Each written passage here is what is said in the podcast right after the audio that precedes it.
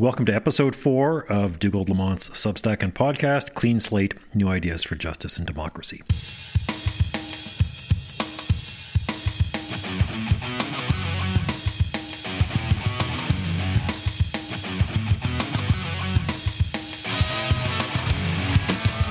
This episode, episode four, is about how the cure for scurvy was lost and then found, and why the wrong theories can hold back progress. You know, I, I, posted this and it was pretty popular. You can read it and get all the links uh, in the podcast as well uh, as the story in the on my original Substack.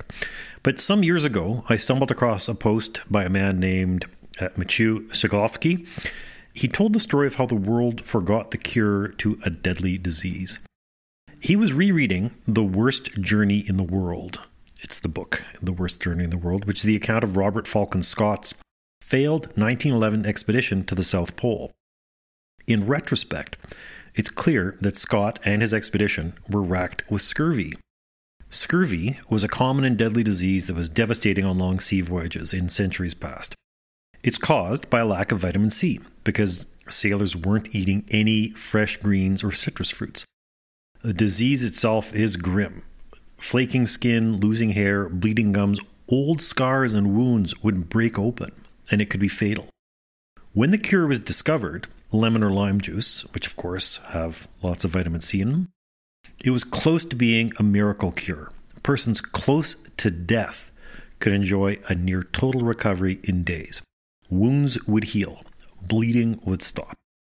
And calling British sailors limeys was because of the limes they ate to stave off scurvy, especially in the 1800s. Yet here, Ceglowski found that in the 1900s, after a century of scientific discoveries, including important discoveries in medical science, like the germ theory, the doctor on Scott's trip seems to have no awareness that the cure to scurvy is vitamin C, and he does not believe that limes will cure it. Instead, the doctor favors, and I quote, Almroth Wright's theory that scurvy is due to an acid intoxication of the blood caused by bacteria.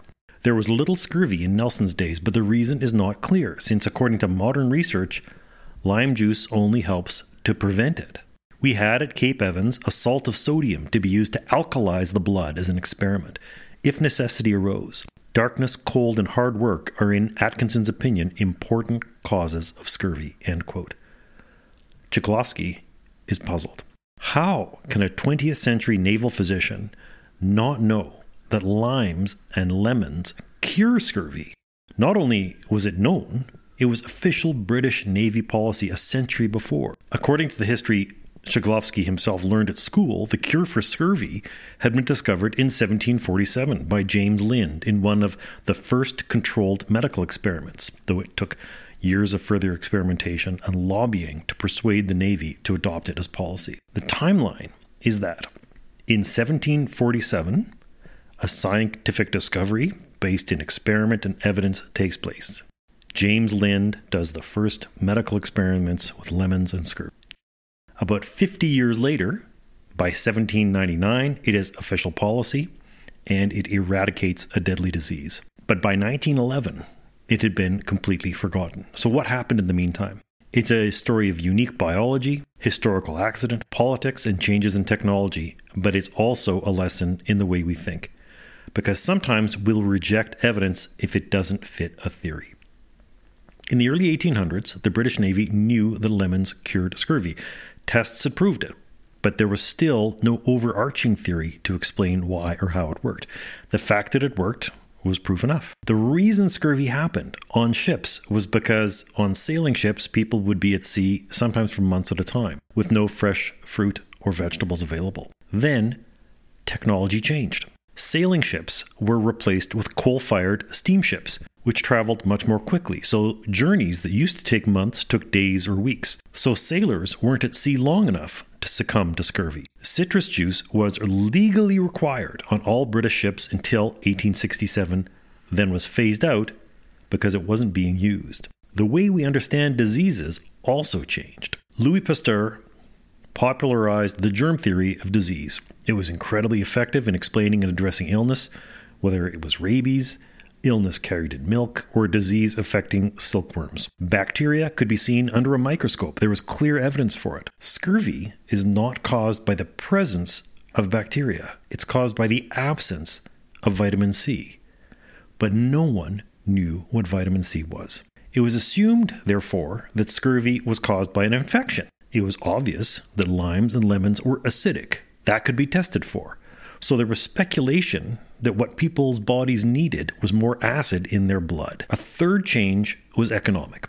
In 1860, the Navy had begun to switch from lemons to limes in part for those reasons of cost. Lemons had to be imported from foreign nations at higher expense, while limes were grown in the West Indies, which were part of the British Empire. While British sailors were called limeys, the terms limes and lemons could be used interchangeably, but limes and lemons themselves are not. Lemons actually have four times the vitamin C as limes.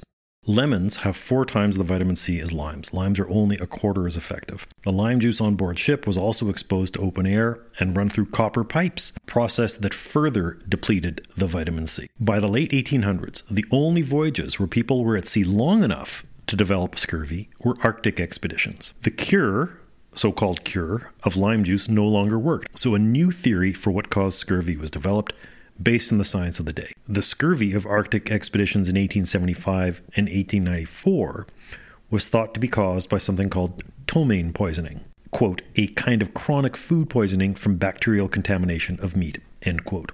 This was the theory of scurvy that Scott took with him to the Antarctic. Jablonski writes, quote, Entire academic careers have been devoted to second guessing Scott's final journey. It would probably be easier to list the few things that didn't contribute to his death than to try to rank the relative contributions of cold, exhaustion, malnutrition, bad weather, bad luck, poor planning, and rash decisions. But, with regard to scurvy at least, the polar explorers were in an impossible position. They had a theory of the disease that made sense, fit the evidence, but was utterly wrong. They had arrived at the idea of an undetectable substance in their food, present in trace quantities, with a direct causative relationship to scurvy, but they had thought of it in terms of a poison to avoid. In one sense, the additional leap required for a correct understanding was very small. In another sense, it would have required a kind of Copernican revolution in their thinking. It was pure luck that led to the actual discovery of vitamin C. Axel Holst and Theodor Froelich had been studying beriberi, another deficiency disease, in pigeons, and when they decided to switch to a mammal model, they serendipitously, I hope that's how you say that, chose guinea pigs, the one animal besides human beings and monkeys that requires vitamin C in its diet. Fed on a diet of pure grain, the animals showed no signs of beriberi, but quickly sickened and died of something that closely resembled human scurvy. No one had seen scurvy in animals before. With a simple animal model for the disease in hand, it became a matter of running the correct experiments, and it was quickly established that scurvy was a deficiency disease after all.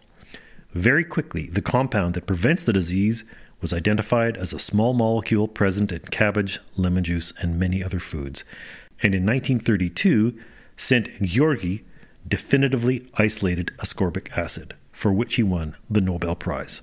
The story of how we forgot is important. A known, potent, and effective cure for scurvy was abandoned in favor of treatments that didn't work because people did not understand how it could work. Not only was there no accurate theory for why scurvy was happening, the theories they did have discouraged people from embracing the cure. Not all innovations and theories are correct or beneficial. There are dead ends, mistakes, false positives, missing negatives. We may have been right the first time to switch to something else. We may have been right the first time, and the switch to something else was a mistake. Complicated, unsatisfying, but correct may be replaced by ideas that are simple, satisfying, and wrong. There is a deeper lesson here about how we think the way the world works and how we make mistakes. The British Navy depended on lemons to cure and treat scurvy, and it helped them conquer the world. Because the cure didn't fit into an accepted explanation, it was forgotten and rejected. Instead, an imaginary disease was invented to explain the problem, and people died as a result. After I first read this story, it nagged at me. The idea that a simple cure could be lost and that people could die miserably as a consequence, not because of a lack of evidence, but because of a lack of the right theory to justify it, and recognize something that years of practice had shown works. In fact, the cure for scurvy has been lost and found over the centuries. It tells us a lot about our assumptions of progress. Not all new ideas, theories, or worldviews work. We can lose useful knowledge. We can go backwards and find ourselves further behind. Learning the right lessons has always been the challenge of all human knowledge, and especially of scientific endeavor. We can defy reason and gravity, but only for so long. As was once said, you can drive nature out with a pitchfork, it always comes back in. Thanks so much. Uh, please sign up for my Substack. Uh, if you're enjoying this, please make sure you uh, give me a rating and a review. That's much appreciated wherever you're listening to this on. We're getting great feedback, lots of new subscribers all the time. So uh, it's a lot of fun doing this. And if you've got any questions, feel free to reach out and contact me. Thanks so much, and hope to hear from you soon.